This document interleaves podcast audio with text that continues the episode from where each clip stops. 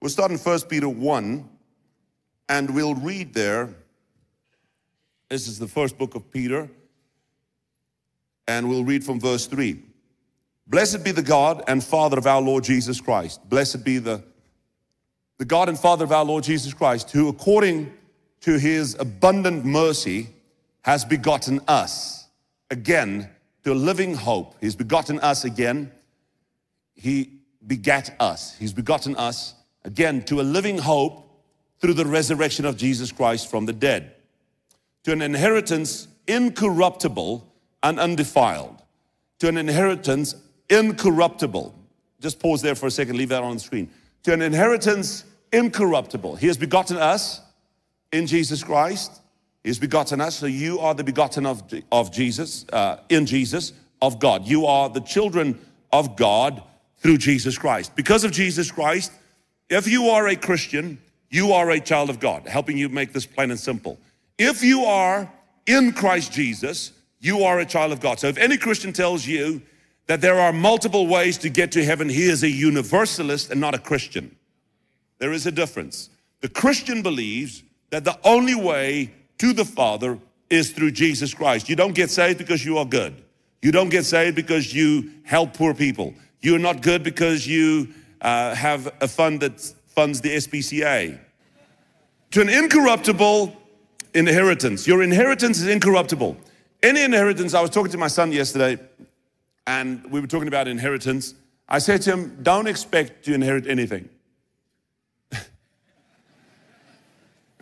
I would love to leave him something, but I said to him, as we grew up in my house, my parents were very, very wealthy and very broke at multiple ups and downs through life because my dad was an, a, a, businessman and he took risks, and sometimes the risks paid off in business, and sometimes because of the macro environment, it failed. So don't expect an inheritance because although my father had much at one time, he died and he lived comfortably, but I don't care that he left me anything because I don't I didn't receive anything after his his passing away as an inheritance, and I don't care. It didn't affect me positively or negatively. My inheritance is in the intelligence and and and ways of business that he could teach me, the ways he, he taught me.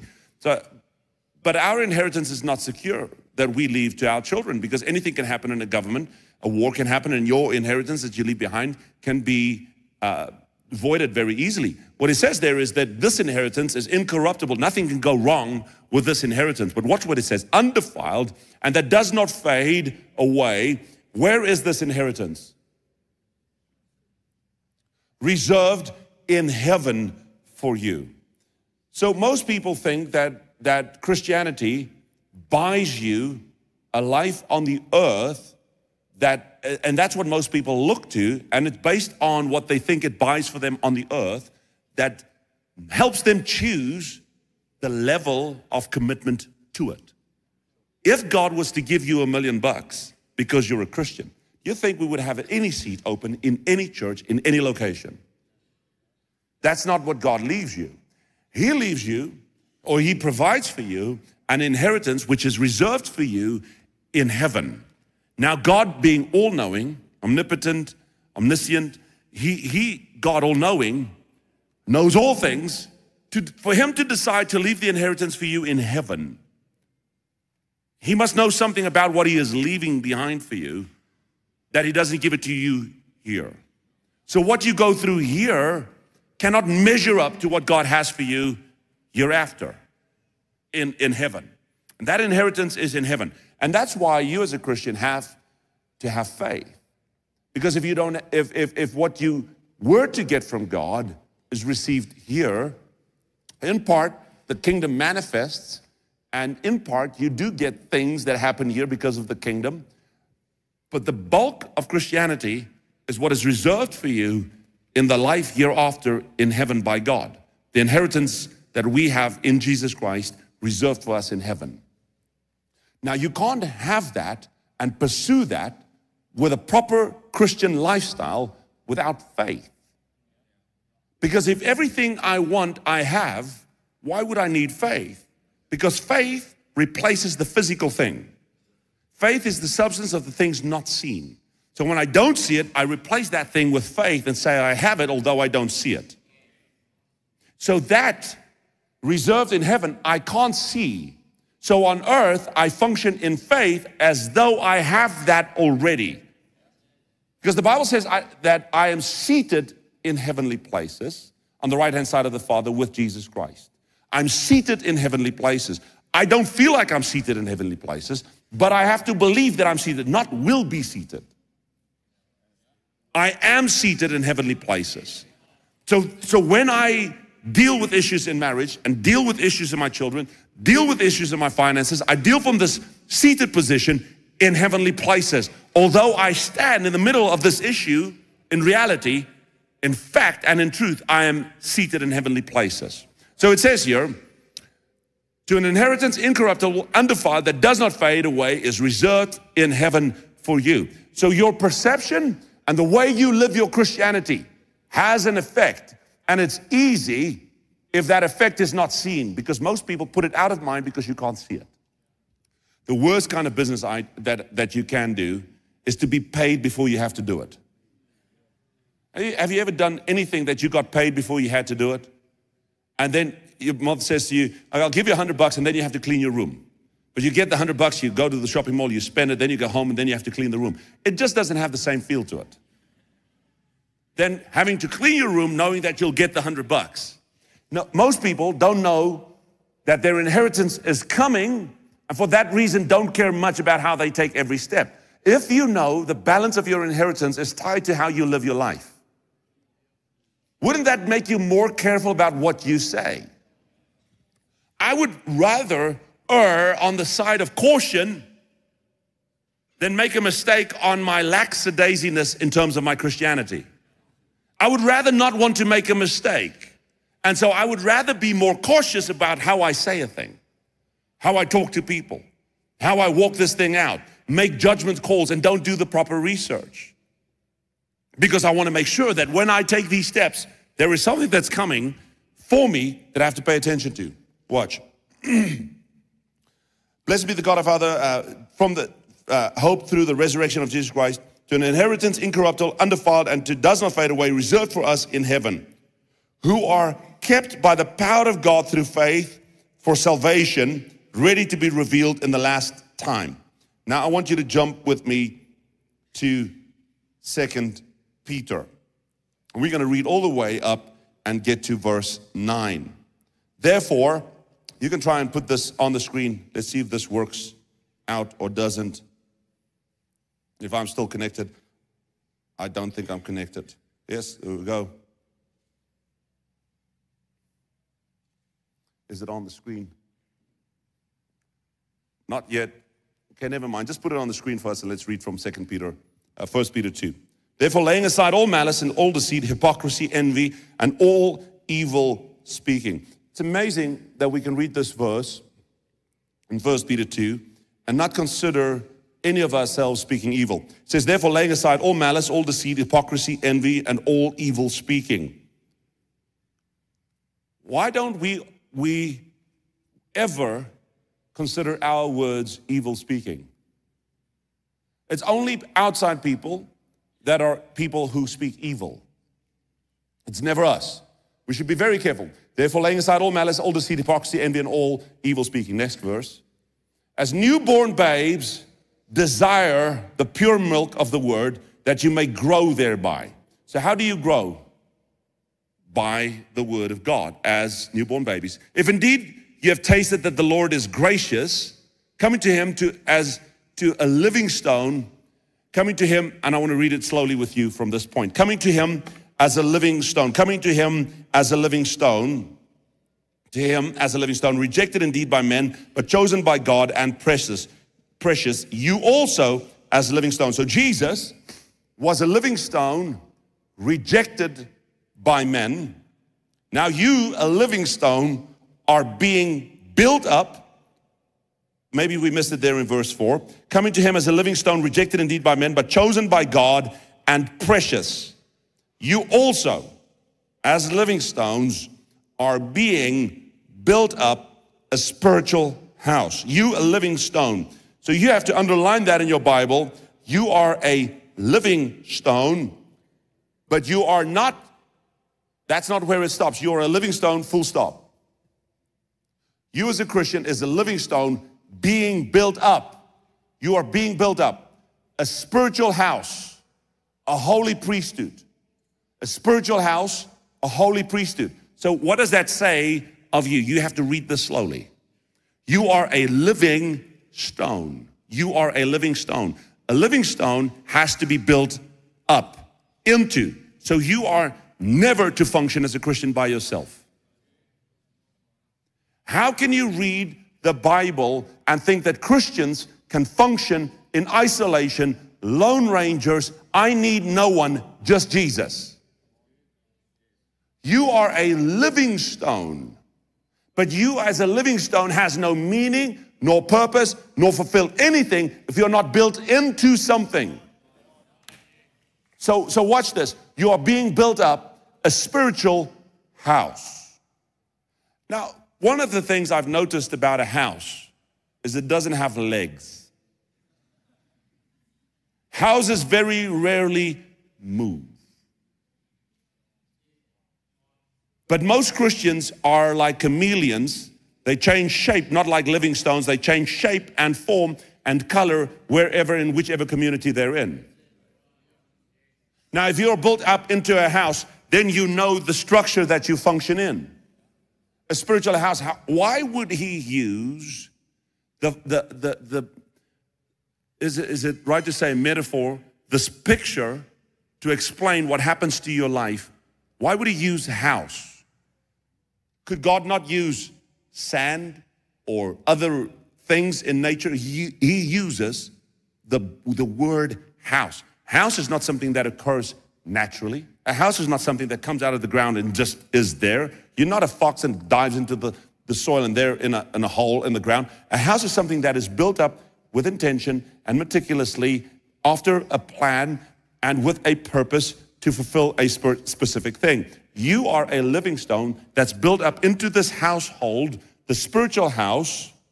You are built into a spiritual house.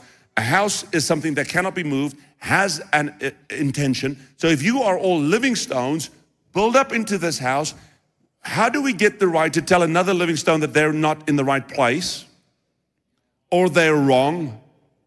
They're not from God? What they do is false. How do we talk about other things if we can't find our position within the structure and the body of Christ?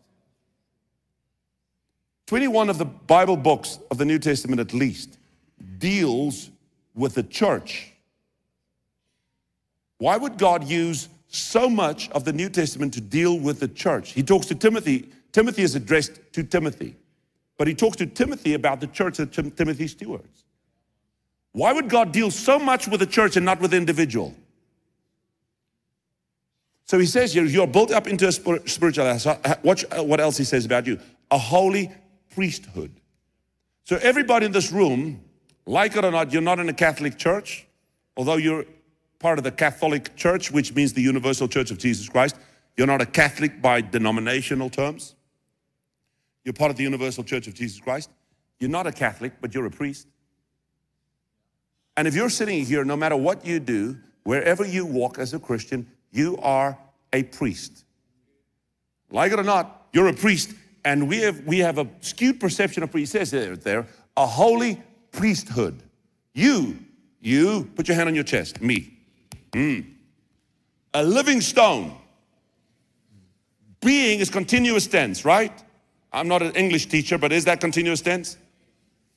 Being. So you not have been built in, you are being built in. So you, me, I'm a living stone being built in. So God is appealing to my understanding every Sunday every Monday, every time I open the Bible, every time I have to do with Christianity. He's appealing to my understanding. And that shifts me somehow into understanding that I'm being built in to a spiritual house, a holy priesthood. So everybody in this room, not the pastor, because we like blaming the pastor, not me, I don't care. Not just me, every single one of you are part of this priesthood, a holy priesthood, to offer up what? Spiritual sacrifices acceptable to God through Jesus Christ. So, so that word too, just go back to it. Why are you this? Why are you this? Living stones built into a spiritual house, holy priesthood. Then the two says, those three things, you have those things. That's what I wanted to highlight for you. You have these three things, and the word two explains what those three things are supposed to do. So if you're a living stone built up into a spiritual house, a holy priesthood, two, go back. Oh, is it still there? Two, offer up spiritual sacrifices acceptable to God. If it puts the word acceptable, do you think Jesus, uh, the word is the inspired word of the Holy Spirit, by the Holy Spirit, inspired. And so, do you think God just uses excess words to, to fill the, it's like you writing your, your um, thesis, and you know you have to have this number of words in there, and you're just putting in descriptive words. Who's done that in Afrikaans? All of us. Ek loop om die boom. Ek loop lank na die groot boom toe en ek kyk vir hom. Ek kyk vir hom op en af. Ek loop om hom en ek sien terwyl ek om hom loop, dit is toe al die tyd 'n boom. No wonder she thought I'm going to go work for Pick n Pay. Your sacrifices may be unacceptable. Cain and Abel. It's possible that your sacrifices may, may be unacceptable because he wants sacrifices acceptable to God. There must be then sacrifices that are unacceptable to God. Cain and Abel. He accepted the one, defi- denied the other one. Therefore, it is also contained in Scripture Behold, I lay in Zion a chief cornerstone, elect and precious. This is Jesus. And he who believes on him will, will be, by, and he who believes on him will, will be by no means put to shame. Therefore, to you who believe, therefore, to you who believe, to you who believe, to all Christians, this holy priesthood, these living stones who are built in, you will not be put to shame. God says to you, although the world on the outside looks at you and tells you you are crazy, you will not be put to shame. If you put your faith and your trust in Jesus, Jesus says to you, you are a living stone, and I'm building you into this household of faith. You're a holy priesthood, and I'm telling you, I'm leaving for you an inheritance kept safe that cannot be corrupted, that is in heaven, and you will not be put to shame. That's what he says in this preceding verses, right? To you who believe, he is precious. But to those who are disobedient, the stone which, so the, he puts it in two categories. He, he now begins to split it. Those who believe and those who don't believe. To those who believe, he is precious. But to those who are disobedient, the stone which the builders rejected has become the chief cornerstone. So there are those that believe Jesus to them is precious. If Jesus to you is precious, you fall in the first category, a holy priesthood. If you don't believe this, it'll be reflected in everything else you do. Just like the Pharisees had Jesus and rejected him, not knowing he is the chief cornerstone. Watch. Next verse. And a stone of stumbling and a rock of offense. Now, he's become a stumbling stone and a rock of offense. Now, how do you think the devil will position these two things in the lives of people who are blinded by their own hardness of heart? Go back to that verse a stumbling block and a rock of offense. How many Christians are there walking around offended at Scripture? There are Christians out there proclaiming to be Christians, but offended at the chief cornerstone. When God says, don't do this, uh, that doesn't mean me, that means you. This, I can move in with my girlfriend and not be married because the sanctity of marriage is not important as you say it is. I don't have to do that. And, and when you, as a pastor, tell me that I can't move in with my girlfriend, you're offending me. I'm not offending you, there's a scripture offending you. When I tell you that you shouldn't be a drunkard, you should stop abusing alcohol. I don't mind if you have a glass of wine or you have a, a, beer every now and then, and you have that, and, and it's within the legal limits. But the moment you go beyond that and you sort of begin to lose self control, and I tell you to stop that, and you get offended with me, it's not me offending you, it's the scripture offending you. Because that statement doesn't come from, I don't want you to drink, I don't care if you drink. It comes from Jesus saying, Do not be drunk, drunk of wine, but be ye filled with the Holy Spirit. It comes from a myriad of other places. Uh, in Proverbs, where it says, I think it says it's like a viper uh, wine that will bite you. The, the scripture has become a stumbling block. So, what we have in society is this too much? This is okay. What we have in society,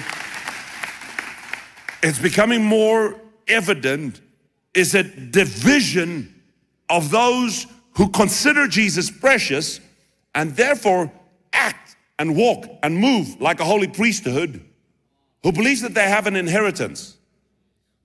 If I don't have an inheritance, I don't really care much about how I treat the people that, I, that is in front of me. What do I get from it?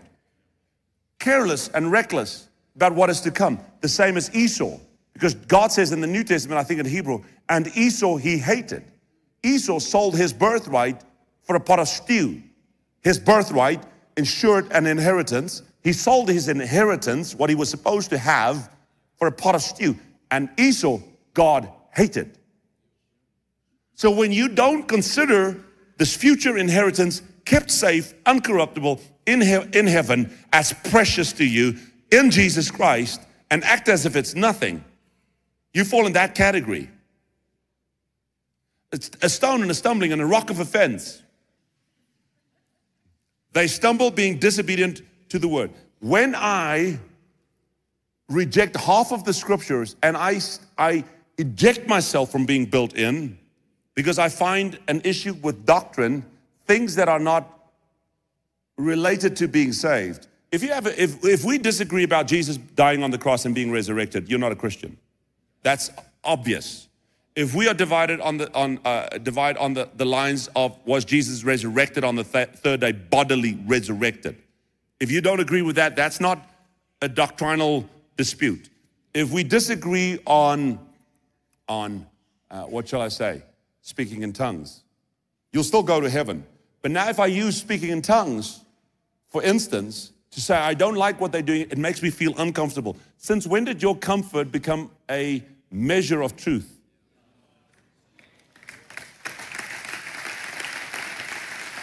When they pray for people and people fall over, I'm uncomfortable. Must be false. But you're also comfortable when you sin, but that's not a measure of that truth. People are confused. They stumble being disobedient to the word, to which they are also, to which they also were appointed. They, they okay, that, I don't want to talk about that. It's predestination. But you are a chosen, this is what I want to get to, a chosen generation. Maybe I should talk about predestination. People, uh, Calvinists say, Calvinists say that before you were born, this is where I have a complete disregard for Calvinism. Calvinists say, before you were born, God chose you to be saved. You had no say in it, and you are only saved because God chose you to be saved.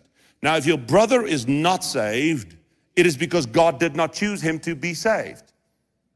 Now, following that reason, that if you are a baby born and somehow die as a baby, some babies will go to heaven and some babies will not go to heaven. It depends on had God chosen them to go to heaven. This violates many, many scriptures. How I want to tell you, and I, I thought about this, if I were to take, so how did God before time know that you would be saved? He, is, he has foreknowledge. But if I were to take a bunch of Smarties in my hands, I don't know if, I didn't think this well through, but let's say this. And this table is the grace of God. And the floor is not choosing the grace of God, accepting the grace of God. And God takes the Smarties and He says, Everyone that is in Jesus Christ will be saved.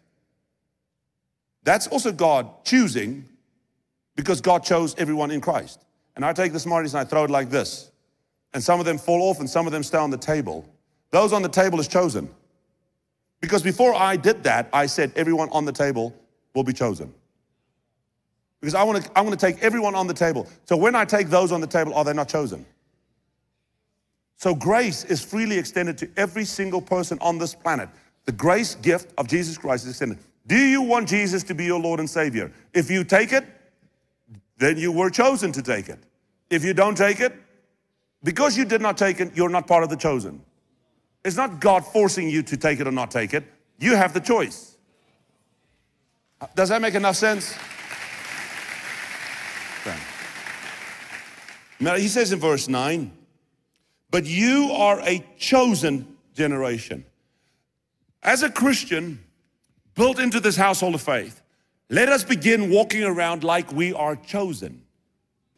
You are, it's like, have you ever seen a first team rugby player walk out, excuse, gaan net nou rugby speel.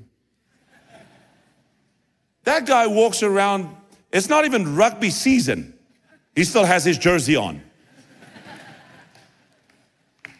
You can mention the word ball in front of him, like, ball? Tackle ya. And I might not be portraying that well because I wasn't in first team. I was in C team. We had more fun. But you are a chosen generation. You are chosen by God. You are set apart. You are chosen. When you walk as a Christian, it's not a crutch, it's a privilege. You're not second rate.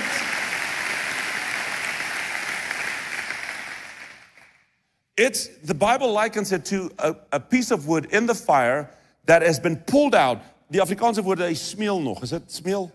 What would be what would be in English? Smoldering. Like a piece of wood still smoldering. That's how you got saved. That is by the grace of God, you were pulled out of hell and fire. Your heart should be, thank God for that. Now we have Christians going, oh, I want to thank God, but it's broke. Oh. Ek's arm. Ek's lelik.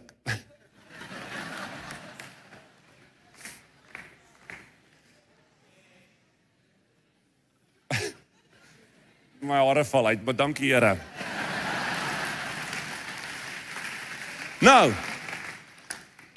Ek's bless. Ek's bless want ek's gebless.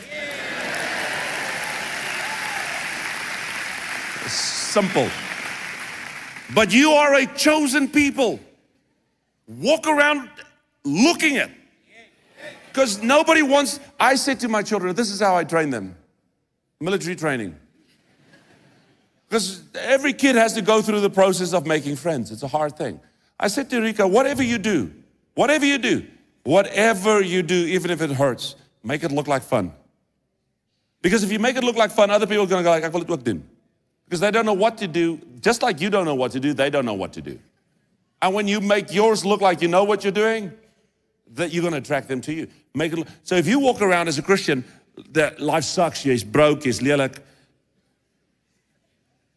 Alles is verkeerd. And you tell your brother you should be a Christian to your brother's going to go like om soos jy te. Ag my kanse vat hier in hel. Walk around with your shoulders back. You are chosen by God. You're a holy priesthood. You are set apart by God. You have a God that loves you. Amen. Amen. Amen. If you are standing, give God a proper praise. We are chosen by God. Hallelujah. But watch what it says. Sit down for a second. Let me tell you, let me show you what it says. It says, I, I told you you are priests, a royal priesthood, a chosen generation, a royal priesthood, a holy nation. We are no longer the Bible says, I, I, I, don't know where it says it, but it says it. We are no longer Greek nor Jew, male nor female in Christ Jesus. This deals with identity. And if you have an identity crisis, you should read this verse. I'm no longer, people, people um, consider their nationality their identity. My nationality is Christian. I'm a Christian that stays in South Africa. I care not for South Africa, I care for Christianity in South Africa. If God put me in America, I would be a Christian that is an American. I'm not an American that's also a Christian. And people confuse this. I'm not a white man that is a Christian. I'm a Christian that now is a white man. And if you're a black man, you're a Christian that is a black man. And Christianity dominates your behavior, not your ethnicity. Your skin color doesn't determine your behavior. Your dominant identity feature identifies the culture so we say there is a difference between white people and black people's culture. You shouldn't care less for culture if you're a Christian. Because when you're a Christian, you're a new creation, and your old culture should submit to your Christianity. A royal priesthood, a holy nation, a holy nation. It means that if you're a living stone built into a household of faith, We now become a priesthood, a holy nation, a chosen generation. We become a nation unto ourselves. This is Christianity. Now, this comes from, and I don't have time to go through the whole, dissect the whole First Peter and, and Two Peter, but it deals with Israel being God's chosen people, having rejected the cornerstone, and now the church not replacing Israel. Israel is still included in God's master plan, the nation of Israel, but the church now has the promises given to Israel in the church. The church now is the benefactor of the same promises given to Israel, God's people. And as God's people, we are the church, the church universal and the church manifesting, the universal church operating and functioning in the local church settings across the world. It says, You're a holy nation, His own, His own special people. You are God. You are special in the special kind of way. You are God's own special people. You may, pro- now, now he puts the that there. Now, just put the uh, King James version of the same thing there. First Peter 2 9, King James Version. But you are a chosen generation, a royal priesthood, a holy nation, a peculiar people. A peculiar people. Now, the word peculiar has its roots in, in Latin. And in the old days, it was used to, uh, they spread the word out. If you go look at the etymology of the word, it's pek, which means, I think, cattle and belonging to. Now, uh, many other words, even in the financial sector, came from that, and it means a, a, a possession.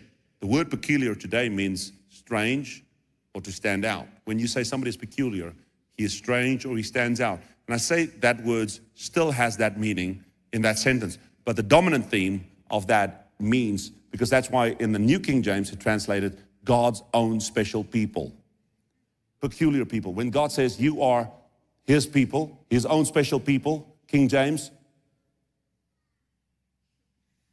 King James. King James. Yes. His own peculiar people, a peculiar people. You are a peculiar, God's own possession. So what, uh, what does that, what type of comfort should that give you if you have faith that you are God's people? How, how would you be God's people if you function all on yourself, scattered like you have no purpose, no meaning, no intention, no future, no hope, no goal. Because any Christian that functions outside of the kingdom of God and his order and his structures towards a set goal, what are you doing? You're a Christian, but what are you working for? Now, you're working to build your company.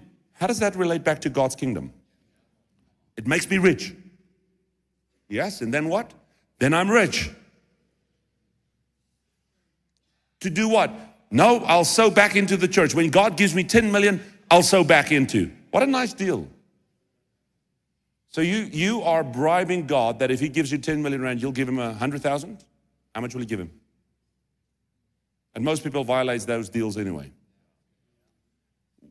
What is your life purpose? If your inheritance is kept for you in heaven, but all of your, your goals and settings is for yourself. A company if you have a company that means is a large company, you have 100 employees, those 100 employees don't stay at their houses, do what they want, show up every now and then. Do you think your company would succeed? Now, we're own peculiar, special people that is set apart for God for a specific purpose. What is that purpose? can you point to your purpose? No, my purpose is to show up in church. No, it's how, where did you get to that point where you just show up at church on Sunday? How could that be your life as a Christian? Nowhere did I read there that the pastor is a peculiar person, a priest set apart.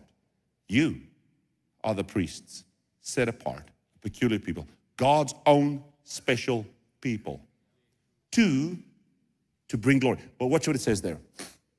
That this explains it. A chosen generation, royal priesthood, holy nation, a peculiar people. That, that, that, that word that there explains why to show, you can go back to New King James, that ye, that you may proclaim the praises of him, that you may proclaim the praises of him who called you out of darkness. You can't do that if you're a living stone not built in. if you don't have an eye on your inheritance, if you don't realize that you're a priest, set apart and holy, that you're a peculiar people, a group of people bought and paid for by Christ Jesus, what you need to do is look around this room and say, That's my brother, that's my brother, that's my, I don't like him, but he's still my brother. I don't like him, my brother. Brother, brother, brother, brother, brother, brother. What we go like is, goeie Christen, ryker, armer, leliker, mooier. Christen, nie Christen, ek like nie, sondaar.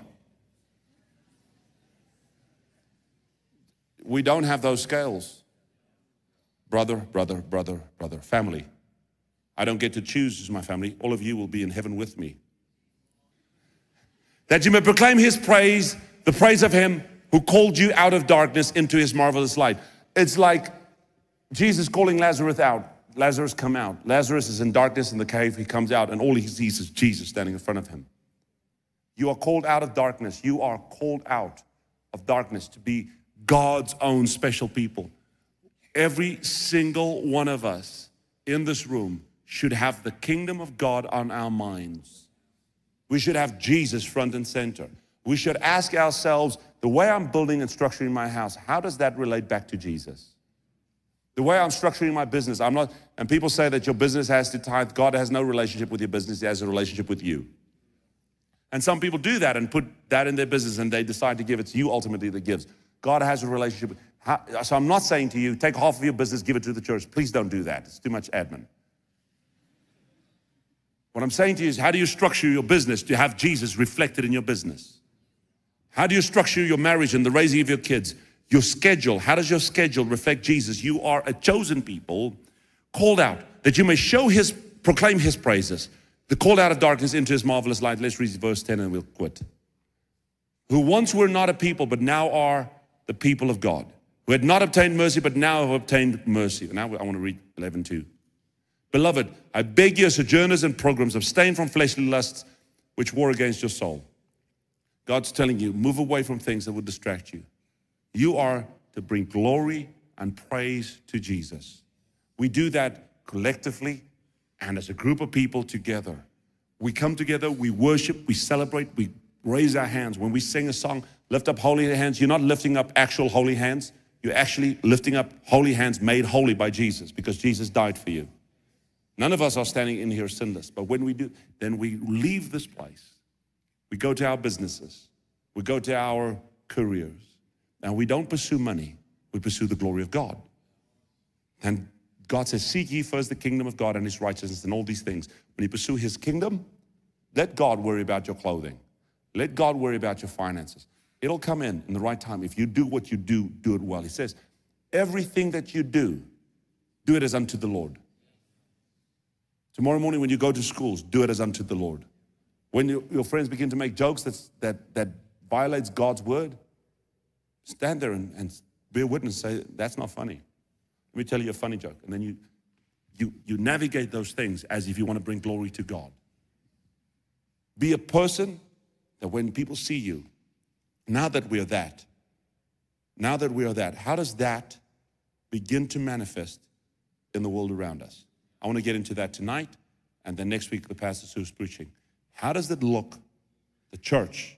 What is it supposed to look like, the people of the church, in our workplaces, in our schools, communities? How does it look in the gathering of the saints together? What does that look like?